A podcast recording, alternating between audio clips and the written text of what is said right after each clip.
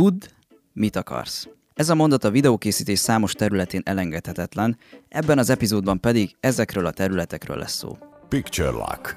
Mozgóképes utómunkában használt kifejezés, mely szerint nem lesz további vágásbeli módosítás. A file elnevezése gyakran vegyül a Final, V15 vagy most már ez kajakjó lesz kifejezésekkel, és ezek különféle kombinációival. A Picture Lock Podcast célja, hogy kivesézzen alkotással és mozgóképkészítéssel kapcsolatos kérdéseket. A házigazda Pusztai Lőrinc. Mindenek előtt miért ilyen fontos ez a mondat? Röviden azért, mert a saját és mások energiájával, idejével és pénzével játszol. Az pedig nyilván senki nem szereti, ha értelmetlenül megy el ezek közül bármelyik is. Mert a saját dolgaidat úgy használod és mondjuk ki, pazarolod el, ahogy akarod, de ha másokét, akkor egyre kevesebb ember lesz, aki veled akar dolgozni. Ezt én több területre bontottam ezt a témakört, az első az az, hogy együttműködések esetén ez hogy néz ki. Akár ministával dolgozol, és egy egész projektért majdnem egyedül felelsz a kitalálástól az utómunkáig, akár specifikusan egy konkrét területen vállalsz el munkát, például csak operatőre vagy egy projektnek, a saját munkaköröd jár bizonyos elvárásokkal, amiknek maximálisan meg kell felelned. Az első kategóriás megkereséseknél, miután az ügyféllel tisztáz veled, hogy miben gondolkodnak, neked egy minél profibb, minél részletesebb víziót kell velük megosztanod. Én ezt személy szerint úgy szoktam csinálni, hogy megkereséseknél kiküldök az elején egy kérdőívet, ahol minden fontosabb adatot megadnak a kapcsolattartás miatt, és válaszolnak alapvető kérdésekre a projekttel kapcsolatban. Ha pedig nincs további kérdésem, miután elolvastam a projektet, akkor én munkához is látok és készítek egy koncepciót minél részletesebben,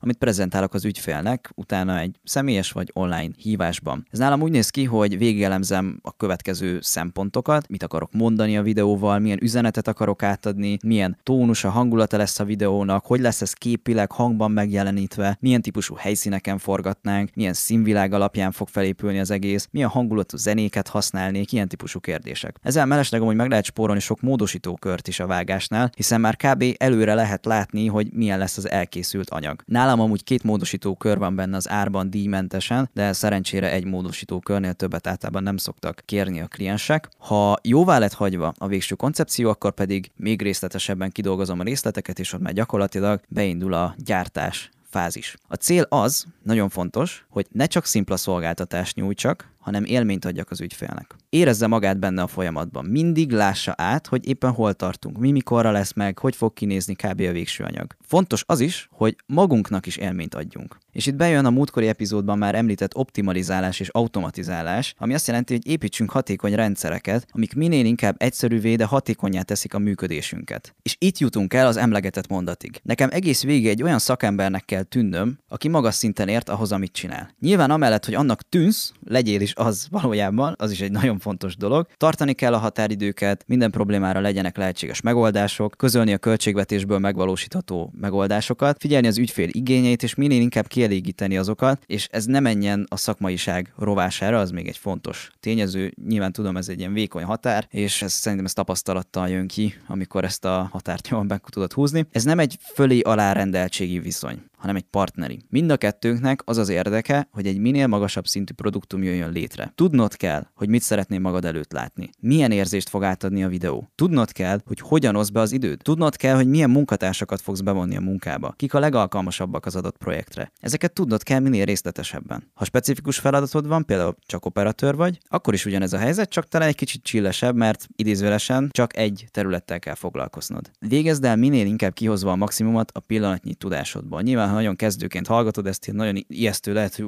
ennyi mindent tudnom kell, ezt honnan tudjam. Idővel fog ez megjönni, csak azért mondom, hogy erre érdemes törekedni, mert akkor leszel igazán profi, hogyha átlátsz egy ilyen projektet, pici részletekbe átlátod az egész rendszert, hogy hogyan épül fel a végső produktum, és hogyan tudsz tényleg mindenkinek a kedvében járni. A második terület, amire lebontanám ezt a mondatot, az a vállalkozás. Ugyanis szerintem az az ideális, hogyha nem csak mint szakember tudod, hogy mit akarsz, hanem mint vállalkozó. Hiszen a nap végén a legtöbben ezt a szakmát egyéni vállalkozóként, vagy akár KFT-sként csinálják. Tehát az ilyen típusú kérdésekre tudnod kell a választ, hogy milyen célpiacra dolgozol. Kiknek a problémáját oldod meg és hogyan? Milyen tulajdonságokkal rendelkeznek az ideális ügyfeleid és hol találod meg őket? Hogyan tudod őket megszerezni? Nem árt érteni a következő területekhez sem, mint a marketing, lead generálás, ügyfélélmény, sales, retain ajánlatok rendszere, kérdőívesztetés, vállalkozáson belül folyamatok és rendszerek építése állandóan. Ezek mind-mind olyan dolgok, amiket egy jól működő vállalkozáshoz érdemes minél jobban kidolgozni, és ez amúgy csak néhány példa volt. Nem azt mondom, hogy elengedhetetlen, mert nekem is van jó pár ismerősöm, aki ajánlásokból